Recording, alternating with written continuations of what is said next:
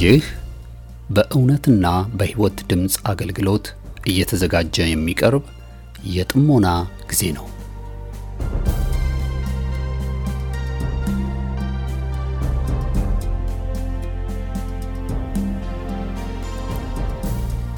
ጥሞና ወይም ተመስጦ በግል የሚደረግ ራስን፣ ውስጥን የመመልከቻና የመመርመሪያ የጸጥታ ጊዜ ነው።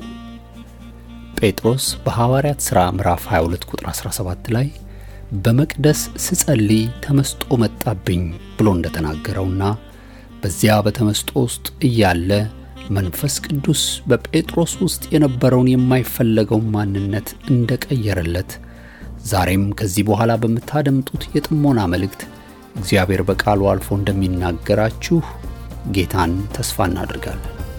ቀጣዩን የጥሞና መልእክት በጥሞና ያድምጡ። አሁን ወደ መልእክቱ።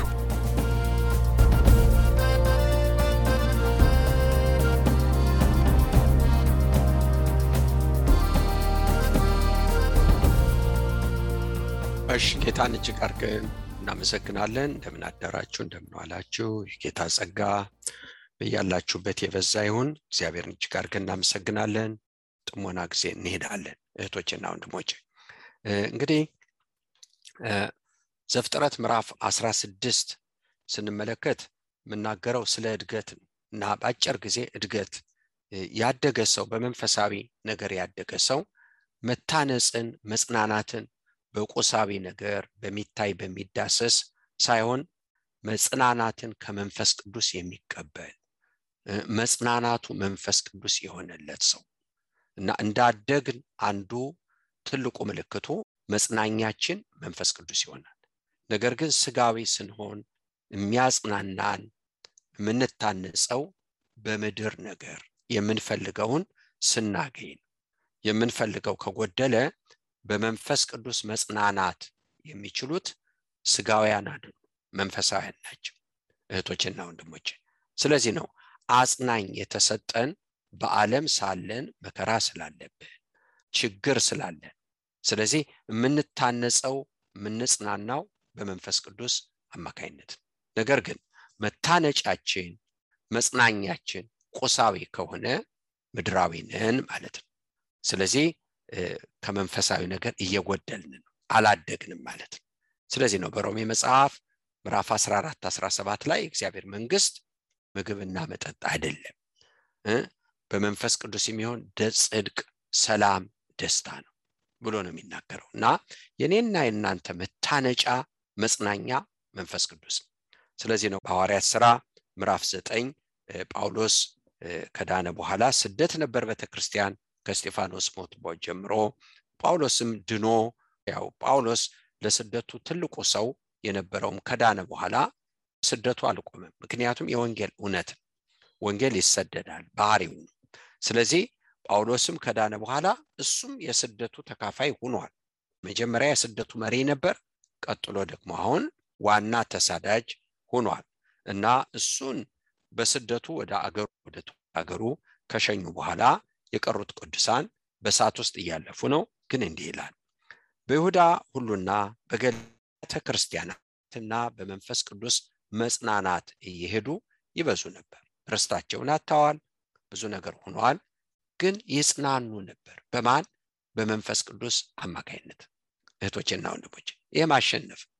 ስለዚህ ነው ጳውሎስ የሚናገረው የክርስቶስ ስቃይ በእኛ ላይ በበዛ ቁጥር በመንፈስ ቅዱስ ደግሞ እንጽናናለን።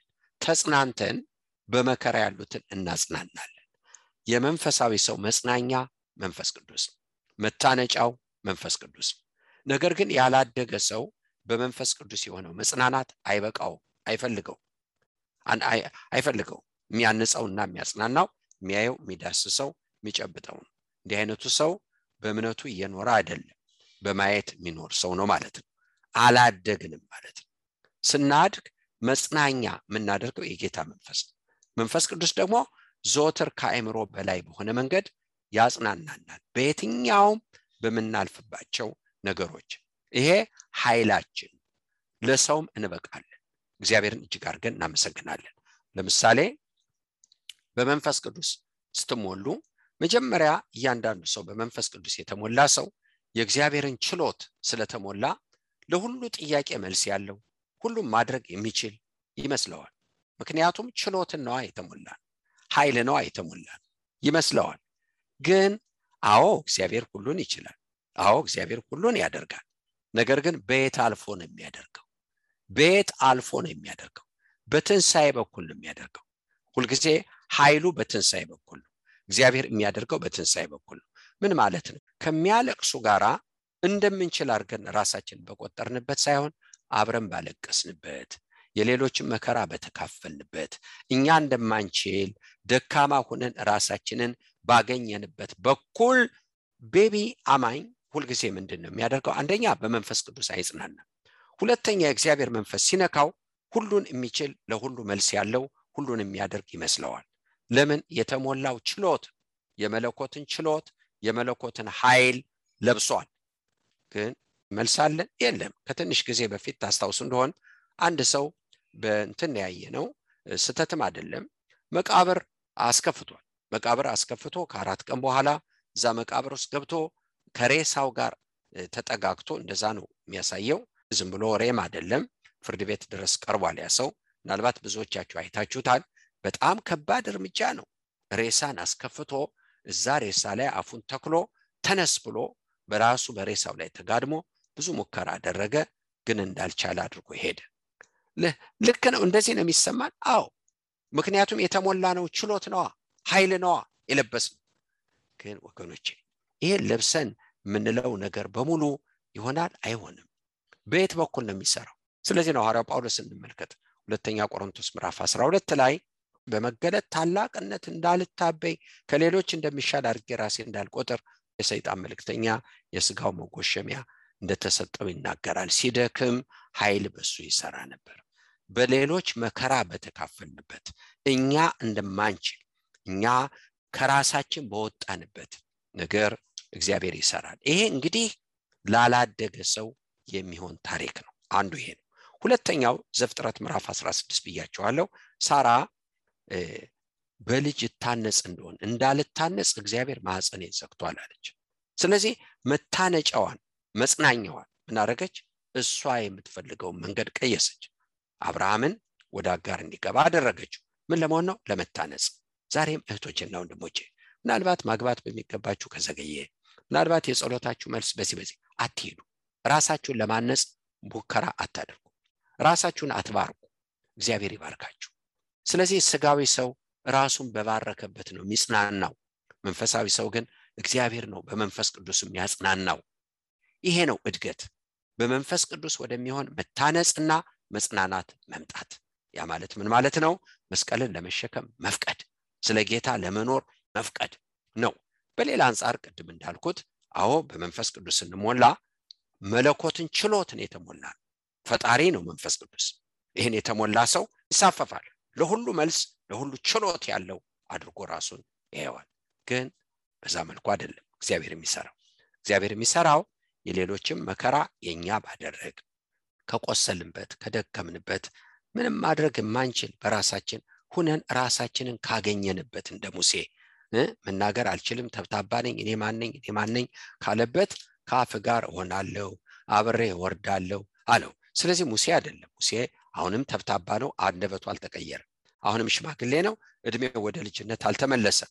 አሁንም ማና አንተ ተብሎ መጠየቁ አልቀረም፣ ግን እግዚአብሔር አብሮት ከዚህ ደካማ ሰው እግዚአብሔር ይሰራ ነበር። ነገር ግን ሁሉን እንደሚችል መልስ እንደሚሰጥ ባሰበበት ግን ከአርባ ዓመት በፊት ሙሴ ከስሯል ከስሯል።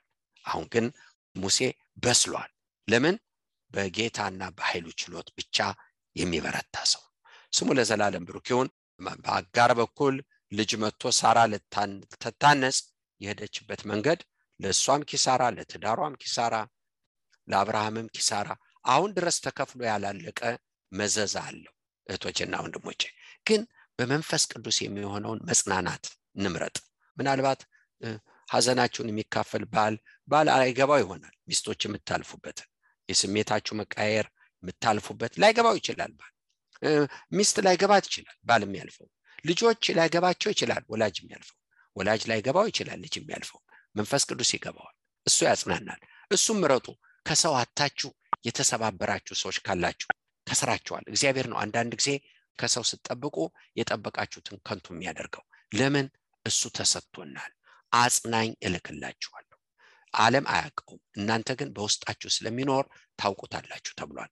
እህቶችና ወንድሞቼ ከሰው እየጠበቃችሁ ከባል ከሚስት ከዚህ ልባችሁ የከበደ በቃ የተጣላችሁ የሚመስላችሁ ተውት። መንፈስ ቅዱስ በእናንተ ውስጥ አለ፣ እናንተ ውስጥ ይኖራል።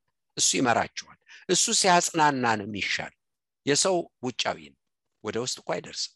ህልቃናም ሞክሯል ሚስቱን ሐናን ለማጽናናት እኔ እኮ ከአስር ባሎች እበልጣለሁ ብሏታል። ግን መልስ አልሆነ፣ ወደ ቆስሎ አልደረሰም። መንፈስ ቅዱስ ግን ሲመጣ የውስጥ ቆስላችሁን ይነካዋል። እሱ አዋቂ ነው። ጌታ ይባርካችሁ።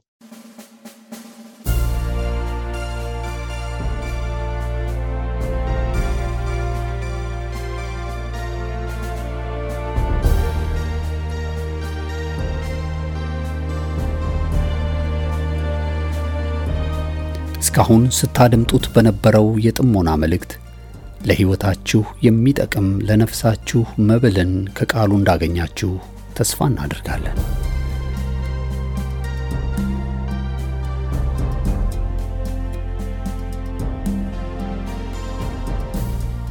ማንኛውም መንፈሳዊ የሆነ ጥያቄዎችን ሊያጋሩን ፈቃደኛ ከሆኑ ከዚህ ቀጥሎ በማሳወቀው የስልክ ቁጥር በጽሑፍ ወይም ድምፆን ቀርጸው ቢልኩልን ምላሽን ያገኛሉ።